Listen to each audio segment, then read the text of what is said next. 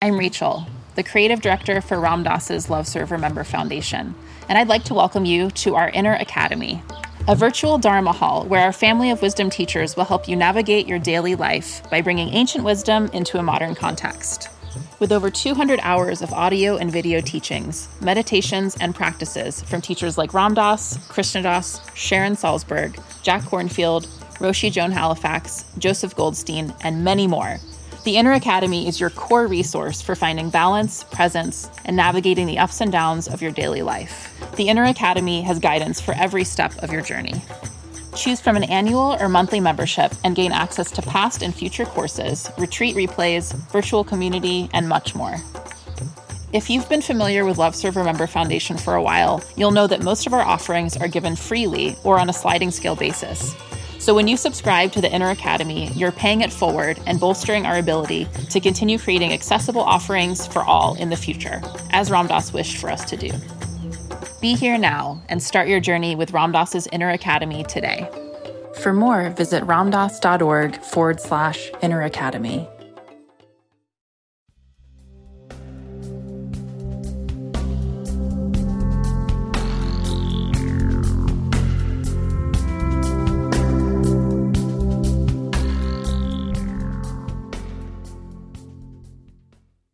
Hi, everybody. It's Mindrolling, and I'm with some very special people to me. Well, one of them I've never met before, but he still he looks pretty special. uh, but uh, my my old buddy and someone who's involved with the Be Here Now network, uh, Jared Levy. Jared, welcome. It's been a while since we've done any kind of podcasting. Jared does a lot behind the scenes. Back. Say that again. Good to be back. Ah, yes, and and today, uh, at the prompting of Jared, uh, we have um, uh, Martin here. Um, Martin Winiecki. Is that spelled? Is that pronounced right? Rather. Winyeki. Winyeki. Okay.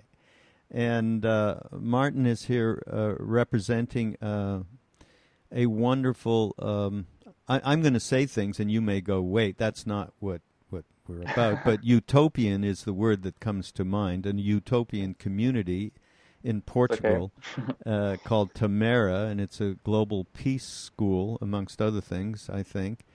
And um, and there's a uh, a book associated with it called Terra Nova: Global Revolution and the Healing of Love.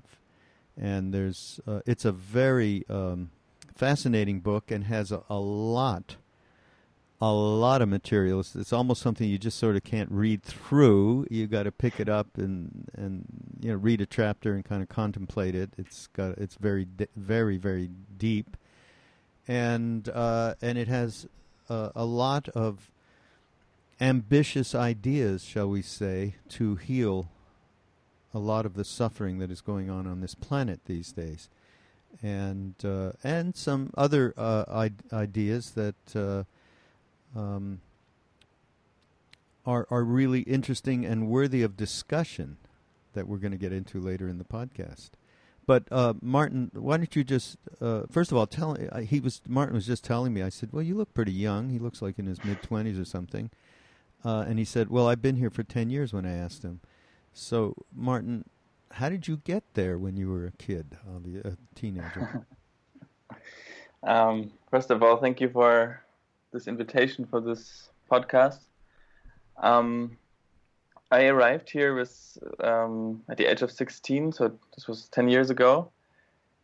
Um, kind of of a part of a of a search that I was on um, in my young youth, so to say, looking for a place, or looking for a pathway actually in life where I can have the feeling that my life makes sense and, I, and that I'm going into an educational path where I can contribute to to the to a kind of world that I want to live in. Uh, I grew up in Germany. I was involved with different political movements. I was kind of I woke up kind of with 14 to uh, when there was a moment in this part of Germany where I grew up with the with the rise of uh, certain fascist movements, and I just knew something is going fundamentally wrong, and I cannot just go down the path that my parents, my teachers just suggest to me, and so I was I was kind of shaken, and um, this led me on a search to to go in touch with different movements, different spiritual groups, and it still and it I I felt kind of um, resonance with many things people said, but I still never felt that it that it offered an, an answer to what I was looking for in general in my life. It, I didn't just want to have a little piece that I can engage in, just a political piece or a spiritual piece, but I wanted a different life. And um, and then I got to know people that told me you have to get to know this place in Portugal. I didn't know much about it. I came with them here, and um, it was an interesting experience first of all. And it was the um, it, it brought me in touch with something that I needed really a long time to understand what it actually was and uh, and it had to do with the experience of community and the experience of being fully able to trust other people. This was in a way the starting point.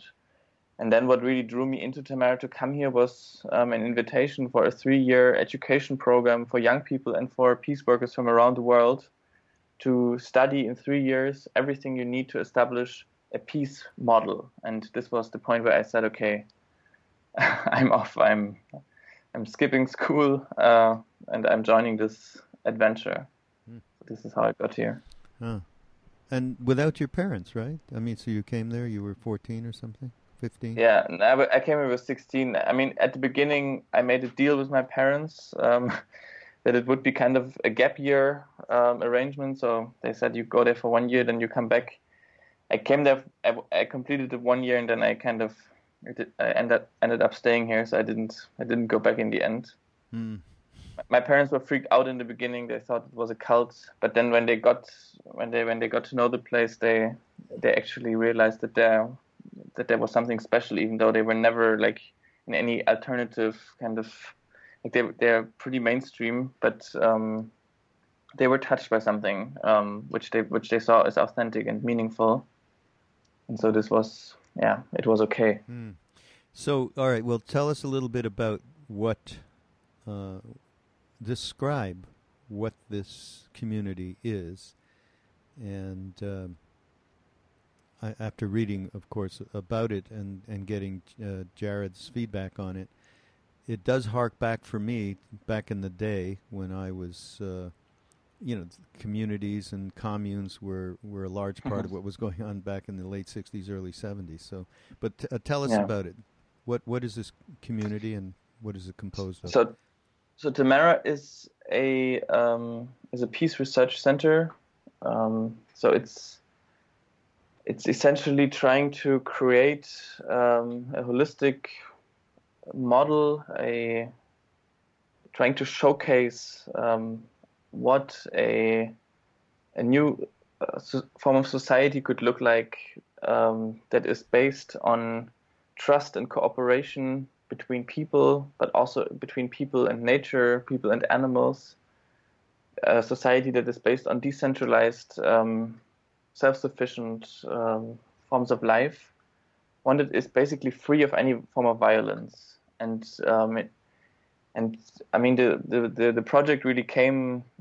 It, it, started from this from the from the attempt of, of the social movements. I mean, also what you just referred to of uh, also the the movements in the 60s and 70s where people started to dream about this kind of society, and the founders actually saw that this would always remain a dream unless you actually create um, the the life structures, the social and ecological structures that allow people to to co- to coexist in trust. I mean, trust is such a is, is such an easy term to use, but it's it's the deepest thing to do because you have to you have to turn around everything um, that our culture has set up. You have to you have to um, re- revolutionize people's uh, way of coexistence, work relations, uh, love relationships, uh, the whole ways of production, uh, the the relation to nature. And so, what Tamera is trying to do is to um, is is is a, it is a place of research, trying to model um, in all these different areas. Um, it's it's researching on what this would look like to to coexist in trust and uh, cooperation, and it is, but it is also trying um, to empower people around the world that want to engage in the creation of of a humane alternative through education. So we are we are educating young people, students, but also partner projects in both the global north and the south. And it's it's creating a network around the world where further such stations arise. So it's essentially a, a, research center, an education place, and trying to inspire um, a larger network. Mm. And this comes from a man named Dieter Duhm. Is that correct? I know that there's um, a woman involved whose name I can't remember. Yeah. But, but he wrote the book uh, Terra Nova. Uh, is he still alive, by the way? Yeah, he's um, seventy. He's turning seventy-four in a few days. Um, he he's still he's he founded. I mean, he was the one who had the vision of the project at first, but then uh, it was actually several people kind of founding the project, including Sabine Lichtenfels. Uh, his partner, like they're kind of the, they were the main founders in the beginning. Um, and they're both still involved with the project now, running for 38 years. Mm, amazing. Okay, and then all of a sudden uh, you invite uh, this um, friendly hippie Jared Levy to come on and pop into it in Portugal. And I mean, you know, yeah. Jared, Jared could have been with me in the late '60s, early '70s at one of these communes. So you know, he seems like a prime candidate for this experiment. So, all right, Jared, tell us what happened. You went down there, and you you knew. I mean, you knew about it a little bit. I don't know if you did. You read the book before you went down there, Terra Nova. Yeah, yeah, absolutely. No, I, I met um, I met Martin and uh, Benjamin, who is uh, one of the the other kind of people in, in the leadership there, um, at a uh, a conference at the United Nations last summer, where it was a, a very inspiring conference called Nexus, um, looking at how there, there's a large wealth transfer happening right now from baby boomers to millennials, and um, how you know these millennials want to um, do good things on the planet, want to use this money to towards purpose, and don't you know don't really know where to put that energy or resources yet. And um, uh, Benjamin and Martin were invited there to to speak about Tamera. Uh, it was it was really interesting because. Um, you know, we we've been around. I mean, we, my wife and I, Jyoti, we've traveled with you to, you know, India, and we've been. I've been to kibbutzes in Israel. I've been around to other eco villages around the the planet. And what I've seen in, in most of those other uh, places, and, and not to completely characterize, but what I've run into is, um, you know, more of a kind of dropout, uh, an expat you know type mentality. It's it's like i don't agree with how society's moving. And so we're going to drop out. We're going to go over here. We're going to all love each other which usually doesn't work out in the best way sometimes because they haven't built the proper you know container.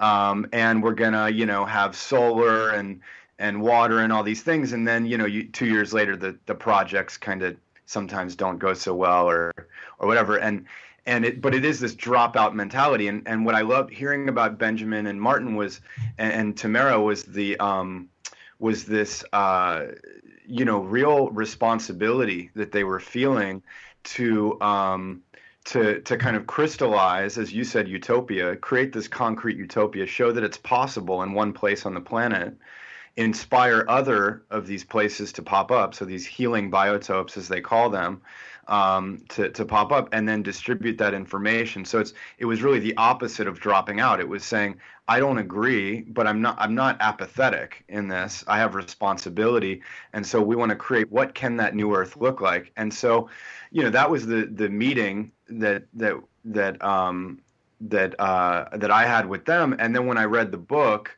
and went deeper on some of the philosophy that was that laid beneath.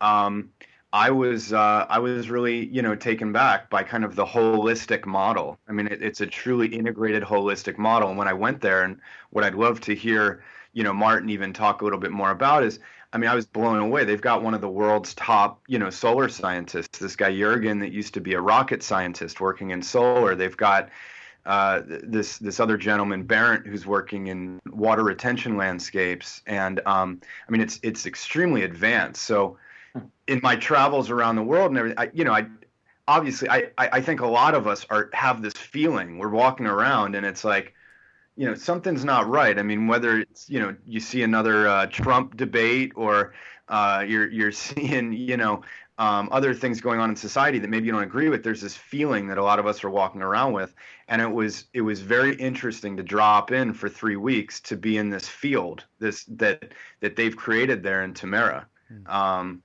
so that was you know that was my my entrance into it. Uh, the um, and I I did bring my my wife who's five months pregnant, which was an interesting experience as well because you know they have a lot of pretty radical. It's built on a radical um, philosophy of kind of love without fear, um, and uh, and and so bringing you know my my uh, beautiful pregnant wife in, in into that as well, and studying some of the philosophy, and then seeing some of how they're able to have that freedom.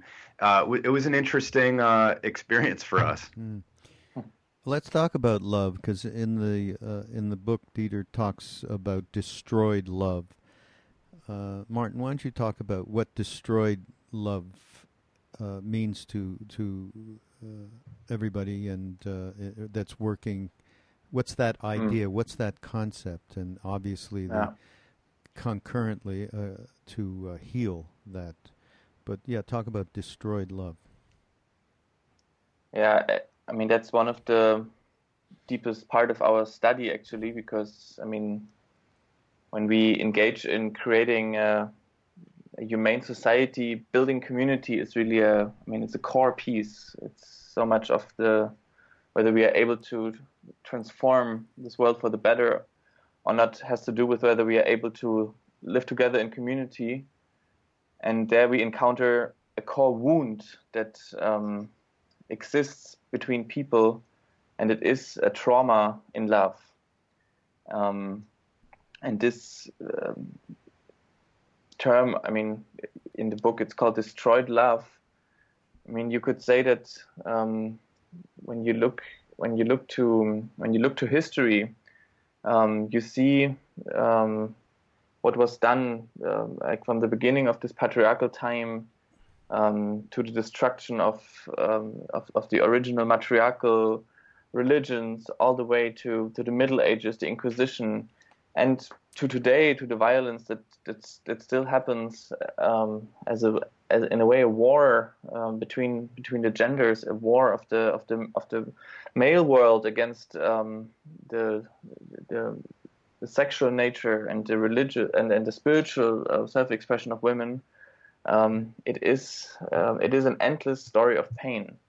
And usually, when we think of love, it is something we take totally private. But in fact, um, this whole um, violence that happened throughout thousands of years of patriarchy, it it left um, a trace of a layer of um, of frustration, of of, of anger, of um, of profound disappointment in the soul of humanity on a on a collective level, and so we are we are what we what we face as as um, as the inability to open our hearts or as depression or as addiction or as love sickness or the inability to have relationships um, work out, it is actually the consequence of this of this collective trauma. And so this is this is a core understanding that um, there's this phrase in, the, in this project um, saying there can be no peace on earth so long as there's war and love. And this means, above all, there can be no peace in the world so long as we are not able to really um, free love from fear and embed it again in in a life of trust. Hmm. Yeah, you talk also. He talks rather about the morphogenetic uh, field of fear, uh, and uh, and turning to trust as a as an antidote to that. Yeah, talk about that. Explain out morphogenetic field, mm. probably. Yeah. Well, I mean that's a term kind of introduced by the by a British scientist called Rupert Sheldrake, Oh yeah. Who was who was trying to make sense of of um, of evolution and how um, kind of these leaps, evolutionary leaps, happen where um, kind of new developments are introduced, and it was and he really came to this understanding that it, that evolution is not just carried out kind of by individuals, but that there is this kind of field, that there is like this invisible informational field that connects all the individuals of a species and I mean of a, of the biosphere um, as a whole.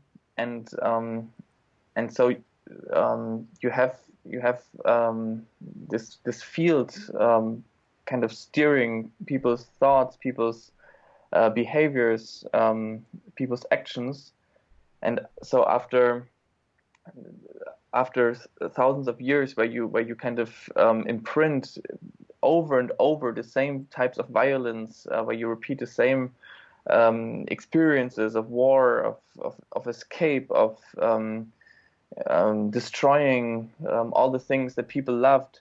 You, um, a morphogenetic field, so, so a global um, informational field of, of fear arose. So this is the even children that grow up in very protected surroundings. At some point, they get they get um, kind of inf- in, infected um, by by, the, by this information of fear simply because they live in a world that is that is filled with the information of, of fear. And so what um, what we are trying to do is is actually is to create a kind of um, we also call Tamera a greenhouse of trust. So to build a, a place um, where you can break um, the patterns of violence by creating a structure, by creating a, a, a societal environment in which trust is possible again, and thereby we have the hope that it, this cannot only um, then be of benefit for the small group that lives in this um, in this in this little uh, place, but that this can, um, if it is done in this in in, necess- in the in sufficient depth and complexity, that this can uh, help create a morphogenetic field, a morphogenetic field of trust, which can then replace um, the existing field of fear and violence. Mm. I guess I, uh, my own background being, you know, very much from the East, uh, I would say that what uh, terms I would put it in would possibly be around karma. And we have certain um, predilections that we engage with and creates this karmic patterns that uh, that are, are, maybe really uh, uh, another way of talking about um, you know, morphogenetic, uh, creating this morphogenetic field of fear or morphogenetic field of trust and love. Mm. And uh, so these karmic patterns, uh, the way I understand it, get created by our uh, actions. Um, I. How does this group? How do you? How do you deal with individually working on oneself? Because in my understanding of of how it works. Uh, to create something like you are trying to create is to change something inside each one of us to enable that creation to happen. How does how mm-hmm. does that how do you address that with people that come to the uh, community? Yeah, it's a it's a good question. Um, because also the concept of community can be misleading sometimes because people think of collect- collectivism right away but actually it's something um, where um, kind of the individual informs the community and the community informs the individual. So, um, and there's also this kind of understanding that so much of what um, what makes me as an individual, what um, who I am, what kind of potential I unfold, how I think, how I act in a certain situation, um, is shaped by the by the environment in which I live and of course, um, this this is not to say that we shouldn't engage each one in an own kind of individual uh, ethical and spiritual commitment to transform ourselves. But above all, um, the, the, the work we are doing is to create um, a kind of social setting that um, has where there is so much trust that that individuals um, will kind of naturally want to um, kind of take down um, the patterns of defense of attack and and come to a to an kind of ethical behavior where they want to support others. So this is um, like the creation of a of a of a of a of a social setting where where like fighting and and competition have no advantage anymore because because the because the level of mutual support, the reality of trust is, is very strongly established. and this has a lot to do with uh, with the social practice of of um, radical transparency. So this is this was a core in of, of the um, has been a core and still is up till today, um, where the people who moved into this project did it with the with the vow, and in the beginning it was an experiment to say uh, everything that happens in me, um, I'm I'm ready to to reveal what is what is going in inside of me, so that I no longer need to hide, but that I can I can really trust the other. And um, and this and this kind of experimentation led to the understanding that actually we are so similar in both our light and our shadow sides, and if we open that up, um, of course not in a in a sense of being forced to and controlling one another, but in a sense of real trust. Um, this this is a this is a catalyst of transformation. Mm. And we have developed certain social technologies to, to facilitate this in a, in a protected way, um, this is this is really a core of the of the of the transformation that that community allows, and um, and still there would be much more to say. I mean, people also walk an individual spiritual path. Um, there are certain ethical guidelines that are kind of committing for everybody to live here. So this is um, just a little introduction. Yeah, it's is there. The, would, sorry, go ahead. I just want to add. I mean, it's it's kind of interesting. There's so you know, I live up here in the in the Bay in San Francisco, and uh, after I met Benjamin and Martin, they were actually on. Um, they were they did a couple uh, what they called love schools out here. Uh, Sabine uh, Lichtenfels, who he mentioned, and Benjamin and others came out and did these love schools around the Bay uh, in Berkeley, um, and I, I, think there were a couple of them, and there's actually one coming up this weekend in Esalen. Um, and people, I mean, you know, sold out, waiting list. Like people, you know, I, I heard many people that couldn't get into it were, you know, really upset that they couldn't. So it, it's it's interesting to hear the the um a lot of the concepts, obviously, that are coming up around Tamera and these social technologies that that they have. Um, you know uh, that they've been working on 40 years and that I actually you know uh, that we took part in over there.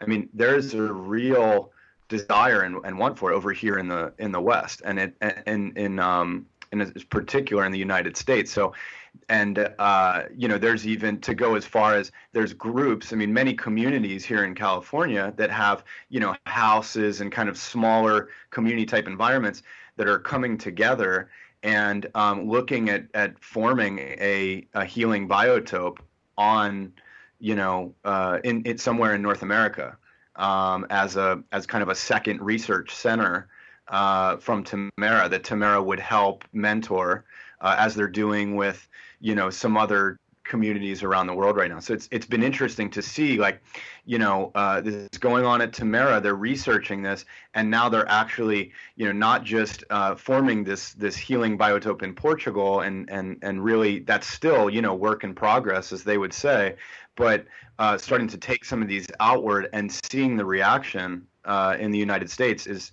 it's pretty fascinating. And I, I hear people talking about it all over the place here. You mentioned Love School, and everyone, you know, they they it's juicy. I mean, people want to talk about this stuff. I go back though and say, you're you're talking about transformation. You're talking about trust. You're talking about unconditional love, although we haven't mentioned that, a, a love that's beyond the business that of people in relationship.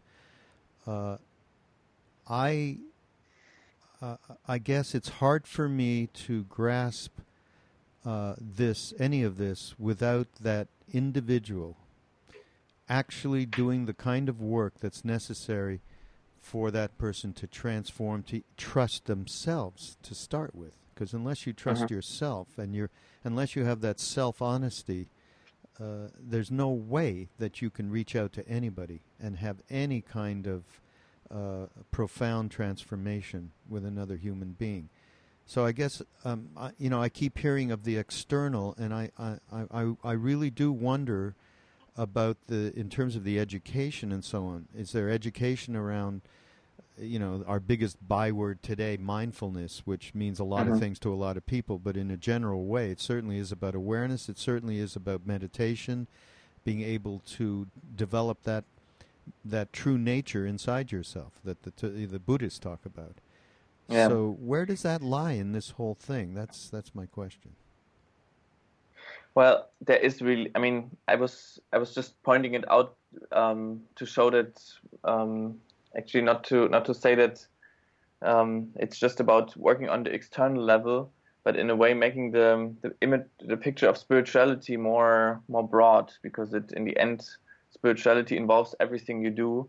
And still um, I mean in the core of Tamera there is there is a, there is a, um, an education place um, that is dedicated to to exactly this to the to the to the inner transformation and to opening up to the to the universal or divine potential that um, we human beings carry inside ourselves, and to the we, we often call it the inner shift, like the the turn we have to do in our in our thoughts, in our actions, in our reactions necessary um, to to embody this potential.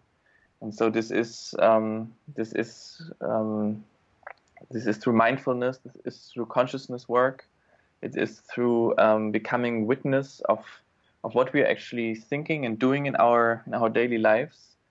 Um, and there's also another part that really has to do with um, with finding, um, I mean, almost back to an indigenous source of of uh, realizing again our relatedness to all of life as a, as a form of, of reconnecting. So there is another um, research area that you could call it um, that that it's uh, spiritual ecology, where we where we are trying to get in touch with um, with the with the animated aspect of of, of, of um, the earth, of plants, of animals, mm. and to realize that we are part of a that what we are is um, is the is, is, is the relationships with all else, and so this um, this is another like these two research areas are really um, they are really essential to to Tamera to Tamera's existence and to the to, also to the inner cohesion of the community.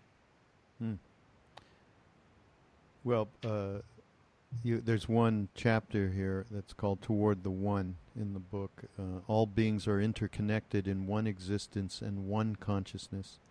All beings carry the same elementary information of life in the nuclei of their cells. All carry the same basic mathematical structure in their genetic code. All beings strive for contact and unity toward the One. Uh, in this unity, a religious component is at work. I prefer the word spiritual because of that word religion, which for some people is tough, as well as God. Uh, so uh, this is very much, you know, everything that I personally have come to understand in my work in the early days um, with the psychedelics. Obviously, that was the opening of the door, and then in my meeting with this particular um, um, realized being in India, which uh, I think you know who Ram Dass is, and he met this mm-hmm. being, and many of us went over and met him as well and uh, and that was a direct um, understanding of this interconnectivity. What uh, I, I am just I'm just curious. Obviously, Dieter, eh, eh, there's many many uh, analogies in this book with Eastern thought. You know, from mm-hmm. Anand, yeah. joy and bliss, and so on. What was his experience? Um, did he spend time in India, I mean, or is this through study? What uh, what uh, prompted him in this way?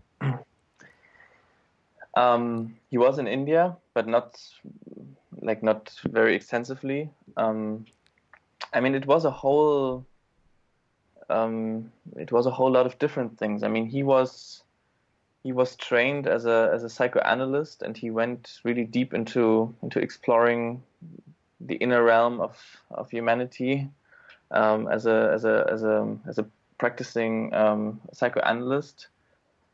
He was really shaken at the time back then um, by by the political situation, by Vietnam, by the necessity to really break out of the of the patterns of, of conventional life. And then being being shaken um, on this level to really find a new form of life, he went into into all kinds of experiments. I mean, he, um, of, I mean, yes, also of psychedelics. This was a this was a strong part. oh, really? For him, for him to realize kind of what he describes as the sacred matrix, as this parallel universe of, of interconnect interconnectedness. But then it was also the strong research of uh, trying to find ways how the the, the the the other reality that he would experience on psychedelics, how he could experience it without it. Um, and so, in the beginning phase of the project, they did all kinds of experiments um, to, in a way, to, to to to tap into this other reality, like things like um, they called it Lake Olympics, for example, in the winter, where they would have a contest of who's who could stay longest in ice cold water, and realizing that um, if they would if they would be able to connect with this um, uh, with with this divine power, that they could break the um, the borders of where con- um, doctors would say after 20 minutes you're you're definitely dead. And and but they stayed in the in the in the water for 35 minutes. So so they they did a lot of experimentation to really bring this down um, in a sober space also with arts. So um, with theater with all kinds of forms and it was actually the realization that this is this is a reality that is always there that there is this guiding this principle of guidance this principle of self-organization of, of self-healing that this is just part of life. And also they had the experience of um, that even severe illnesses that occurred in the community that they could heal it through um, creating spaces where people could deeply shift from from fear to trust so even diseases like cancer would dissolve. So it was it was an ongoing experience um, all the way to today, where um, there are experiments in spiritual communication with with wild animals that would destroy our fields, and to realize that on a level of prayer we are actually able to reach out to the to the spirit. Um, of, of these beings and they would change their behavior they would start to cooperate they would a conscious communication would begin so in a way the whole project is a history of of a window that opened in, into another reality of life that has strongly to do with this interconnectedness of all that exists and realizing that it's an endless discovery journey that just keeps on growing and sometimes it's even the feeling that we are still at just at the beginning of, of stepping into this into this new world. Mm. What's your experience, Jared? Uh, once you were there, you spent a few weeks there. What uh, what are in terms of your your perspective, your inner perspective, your I know this fits so much with your philosophy, knowing you as well as I do, that this is like a T for you. But um, what what was your actual direct experiences as you became involved uh, on a day to day basis uh, during that time? Well, um, as as you know, I mean, so I heard this quote when I was there that um, that I that has really stuck with me. It's our spiritual duty to be joyful and to use our unique gifts to benefit all. And um, that's how I try to live my life.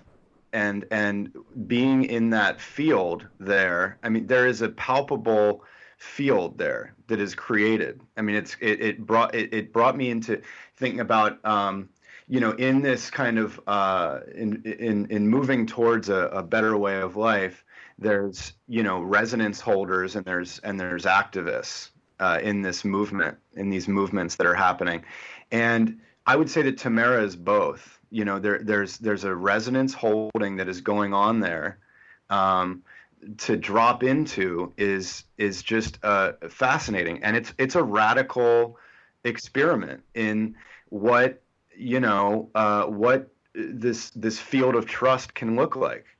Uh, what you know, and for for I, I love Sabine. I mean, what she said to to my wife and I when we were leaving. Um, she said, you know, we don't expect people. We we would say for people to come visit Tamera, like you're going to visit some tribe out in the Amazon. You know, it's it's like you're you're not coming like you're not you don't put the you know bone in your, nose and start dancing around the fire. Like come and observe a little bit. It's like you know it can be dangerous to just drop in and think that you know you're living out in society and then you just drop in for a couple weeks and all of a sudden you can you know be enlightened um, in into this way of life. So for me, there was a palpable field um, it, I was like a kid at a candy store in terms of I was a part of the thinking school. So every day there were these amazing talks around, you know, for instance, what is our what is the worldview around our connection with animals, our communication with animals, and I'm seeing it there. I mean, they, when he's talking about this cooperation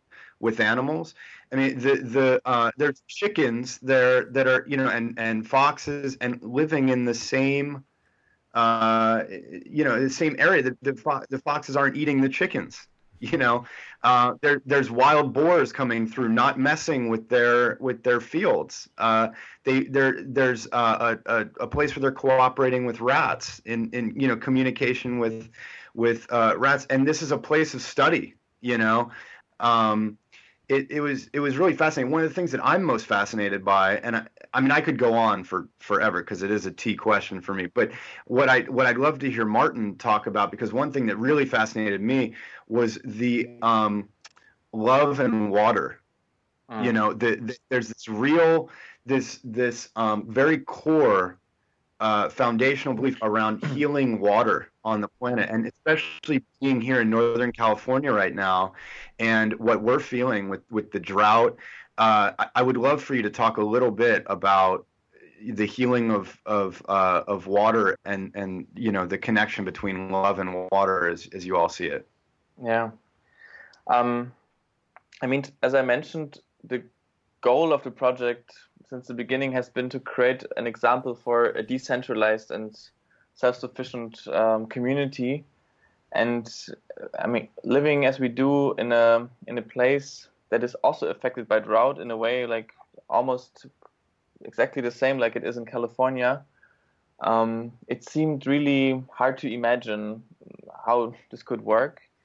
Um, and around so about 10 years ago, we, we got in touch with an ecologi- ecological visionary uh, from Austria called Sepp Holzer, who uh, came here and um, kind of brought us this vision of creating what he called a water retention landscape. And so for the past 10 years, we have implemented this. It's still not fully completed, but it's been completed quite largely, uh, implemented quite largely, um, where a simple measure was kind of put in place to um, to create lakes, water. So we call them water retention spaces um, in the valley where the rainwater would fall in the winter. Um, to be able to stay on the land, to sink into the ground, to refill the aquifers, and to kind of nurture the land all throughout the year. Um, and where the water is not just you know rushing down in winter, causing floods and damages, and then in summer you have you have it's it's totally dry and, and you have drought and everything is is is, um, is dying out basically. But you again create a permanent water situation, and the effect this measure implementing this measure had on our land was incredible. Um, it was like um, a revelation of seeing how fast nature is actually regenerating itself, how quickly trees grow again, how you can create fields around these lakes uh, where so much food is growing, uh, how wildlife is returning, um, and we really saw the possibility of how you can, how you could restore uh, um, nature, how you could also repair the damage that uh, uh, we've been doing, and then we got to know people who, who did similar things even on much larger scales in India and Slovakia and China, seeing how um, doing this um, kind of water retention landscape on a, on a bigger scale even changes the climate pattern. So where it's not only possible to adapt to climate change, but to restore um, climate change.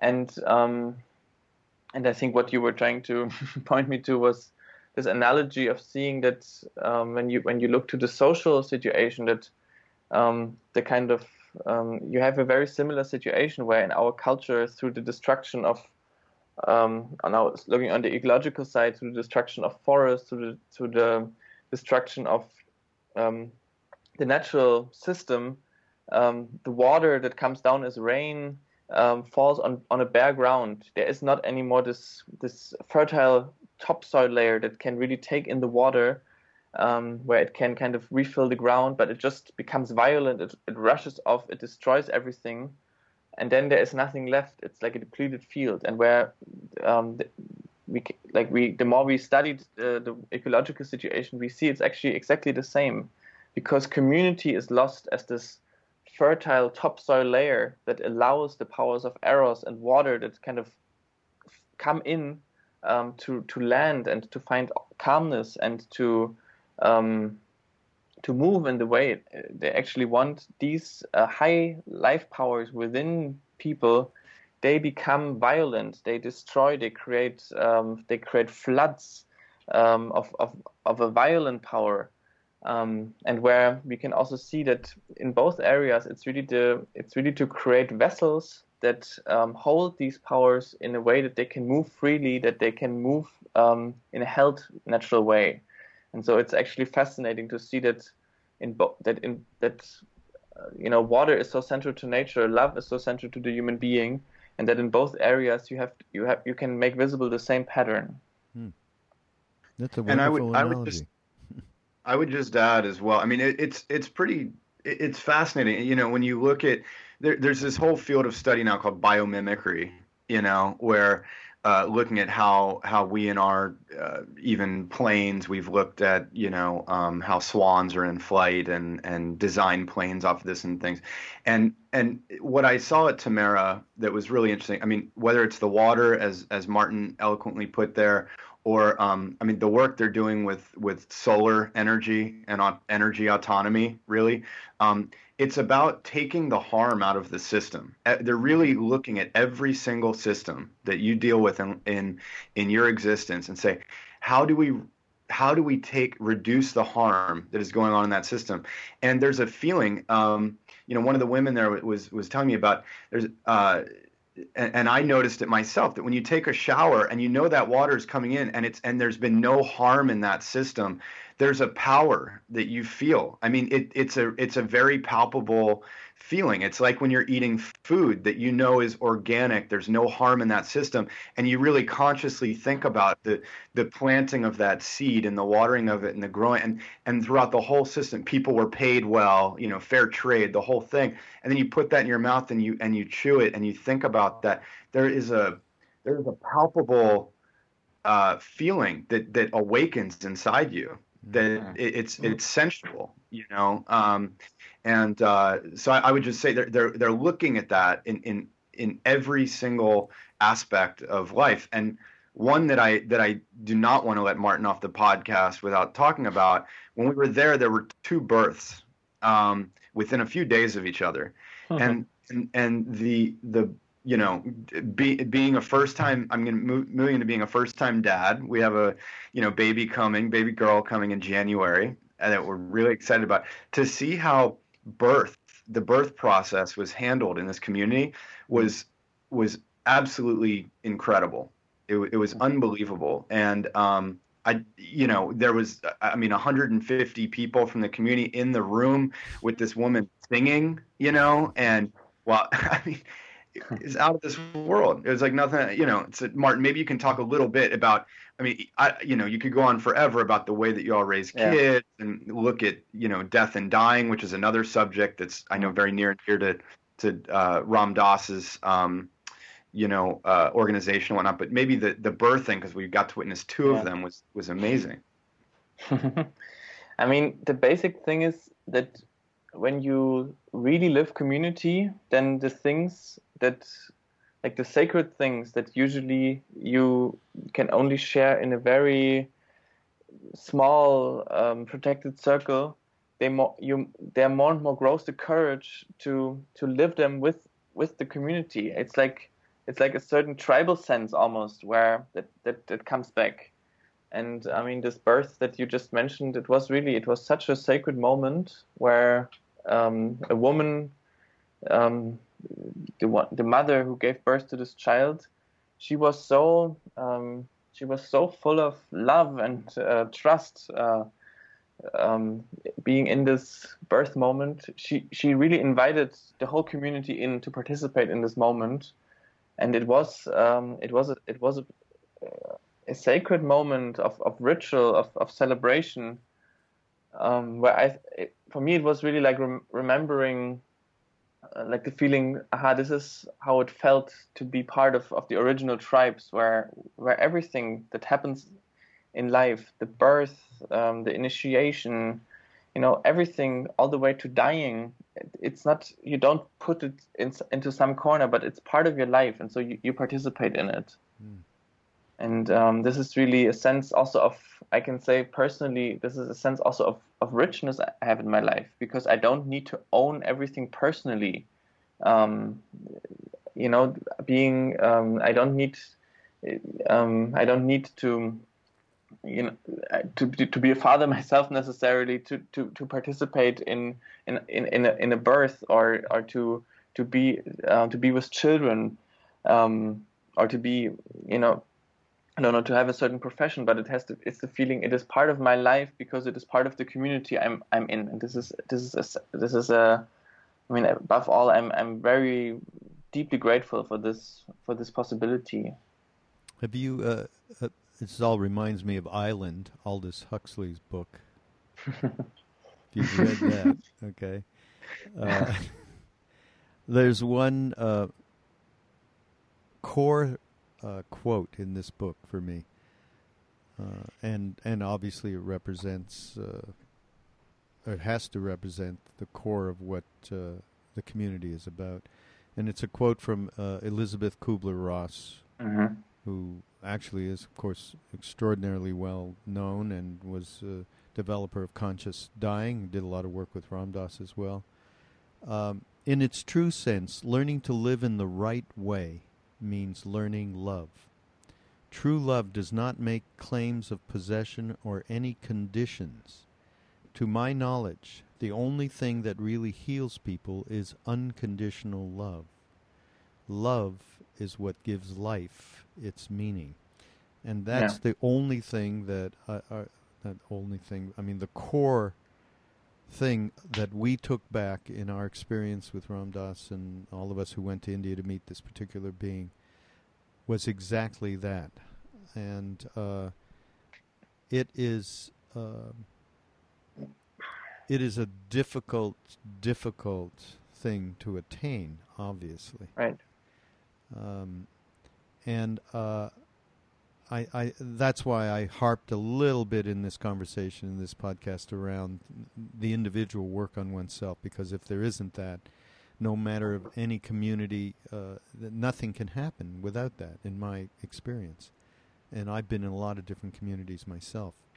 Uh, I've been in one particularly since those days in India, where many of us gathered together and are, are still, although we may live in different parts. It's a you know it's a it's a more ethereal kind of community, but one that comes together often.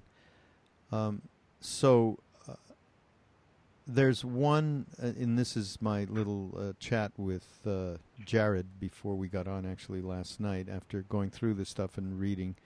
Uh, there's one part that um, I can't grok, as they say in the old days. I can't absorb it and that's the uh, the whole thing around uh, the sexual part of what uh, liberating sexuality is that chapter. Mm-hmm. Um, so uh, I got to give you a chance to you know tell me what in the world one could be thinking where uh, you can uh, this whole thing of getting beyond jealousy, getting beyond possession, and so on. Those things being, um, of course, one side of it, and then uh, to me, the reality is in any of that kind of relationship, um, unless you're uh, in, you know, 2,000 years ago doing tantric practices in India with experts and realized beings who are taking you through that kind of process. Without that, in our world today, which is, uh, well, it's a very difficult, polarized world, right? Um, and you mentioned, and this, of course, Dieter mentions a lot in the book about what's gone on, the patriarch. You've mentioned it, the patriarchal world that we live in. What what the abuse that women get, the inability of men to uh, absorb their feminine, to display their feminine sides, all of that. Yet still, uh, the the uh, well, you you should just tell me what what it is that uh, this concept and how how you are working with it, which is very mm-hmm. difficult for me to mm. to um, to to understand that one could get through the the natural uh, human polarization uh, in terms of desire. When yeah. there's desire and you've got lust, you know that does not make for unconditional love. Yeah, yeah. I mean, you kind of describe exactly the like the um, the reality that um, we live in today, and kind of, I mean, pointing out what a tricky issue sexuality is, and at the same time, I mean, you know, the when the project was founded, it was um, they only realized by building community what a core issue sexuality really was and still is because um, it is so much um, at the center of um, of a lot of our longings we have as people, what we what we think about, what we are busy with, um, why we fight, why we compete with others. Um, it, it's it so much turns around um, this topic, and and the question of whether we are able to live love um, on Earth has to do how, whether we are able to um, to develop trust in this area.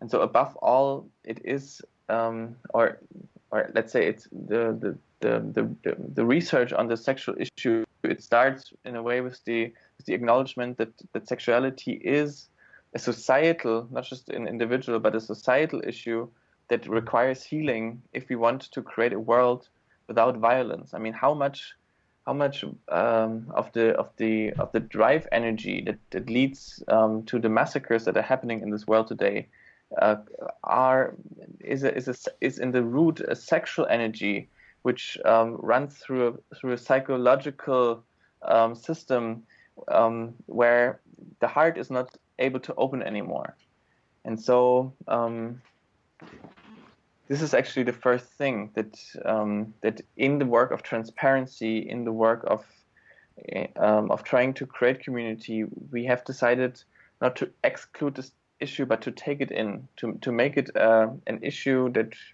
you know where when when when couples have have issues with each other, that we that we don't say, oh, it's your private issue, um, and maybe some friends will, can speak with, with you, but but it is it is not a matter of the community. But first of all, to see this, whatever happens on a sexual level in a community, it will it will impact the whole the whole social system.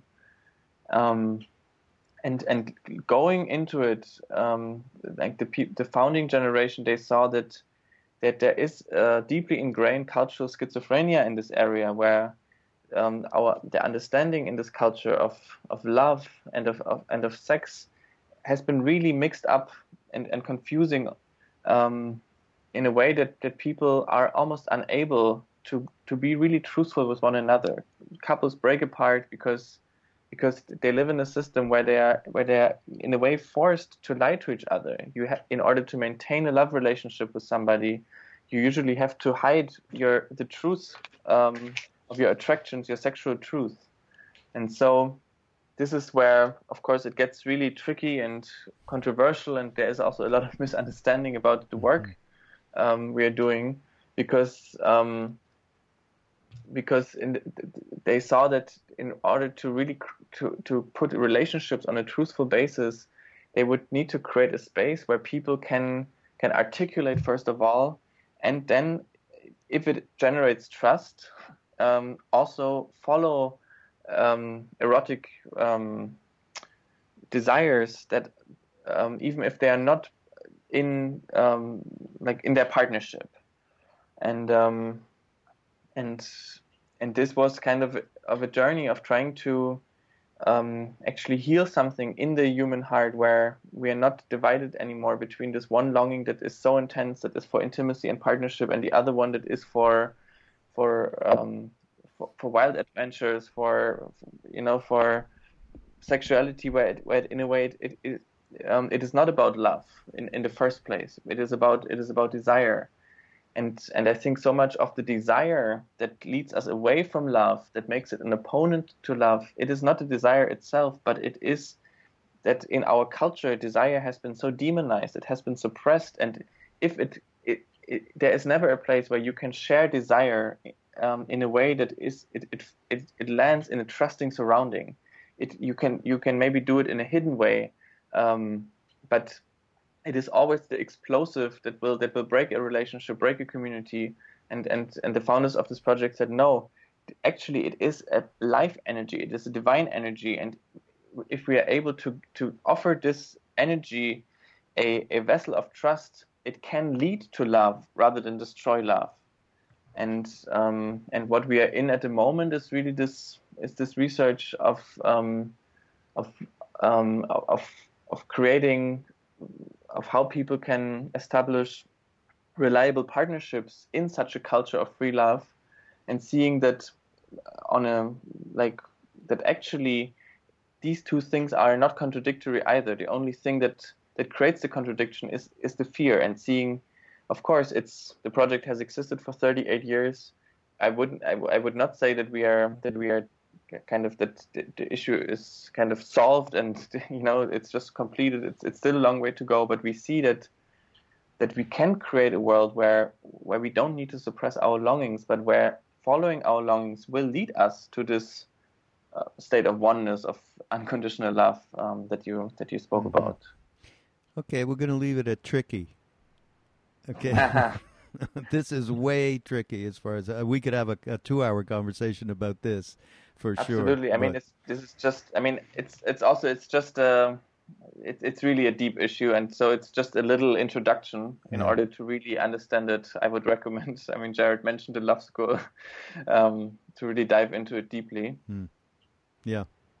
I I just um, this is the you know this is the such an interesting topic as a as a part of the the philosophy and and there and I think in being you know a journeyer on, on you know Raghu we've been to a lot of places together and it's very hard for me to conform to any dogma overall completely, right? Or conform to some religion. I was I was raised Jewish, studied Buddhism, was you know now Hindu and and whatnot. So I'm some Jew Buddha, you know, mixture of sorts.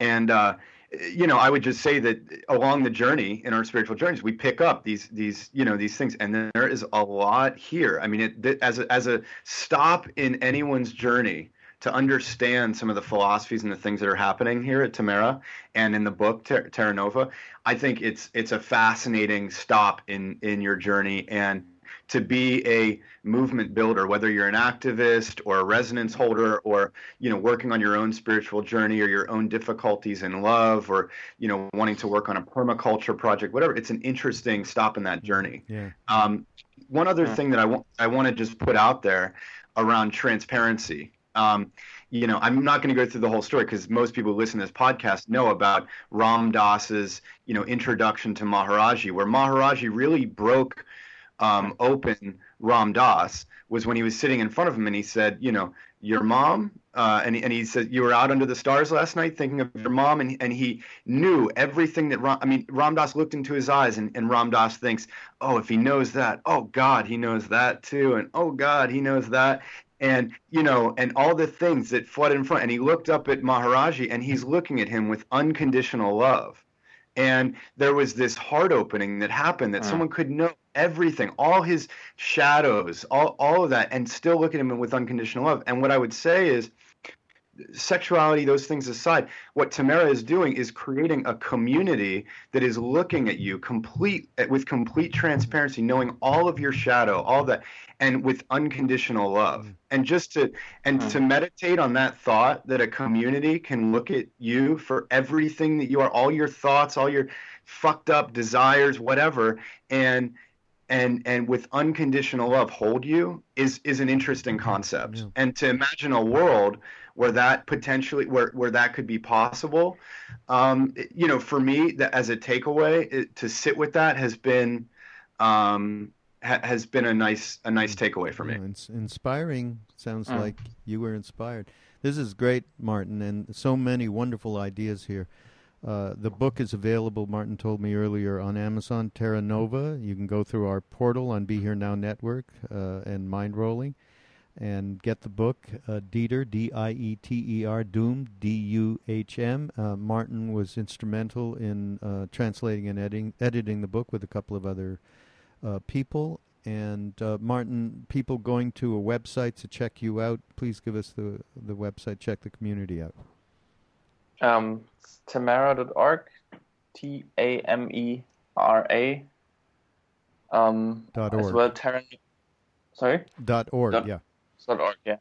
Um, and also terranova.tamera.org is another mm-hmm. page for more offerings. Yeah, and we'll have all of that up on the page on the Mindrolling page on Be Here Now Network and uh, this has been fascinating. And uh, just the fact that some people, and you know, this has been going on for 38 years, have uh, created this intention to hmm. uh, to help uh, heal uh, a very very disturbed planet at this point, which has become more and more so over these 38 years uh, I think is uh, beyond admirable. No matter, uh, you know, as uh, Jared said, putting aside the whole uh, free love deal, uh, which, by the way, I was a big part of back in the day. This was a so it's not like you know, but um, again, thank you, Martin. Thank you, Jared. Appreciate this. Mm. It's been illuminating,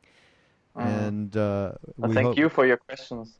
Yeah, and we hope to uh, continue this dialogue as as it goes on. See, you know, how the experiment maybe moves over to the states and some of the stuff you're doing here. We'll talk about that further uh, in the, down the line. This is Mindrolling.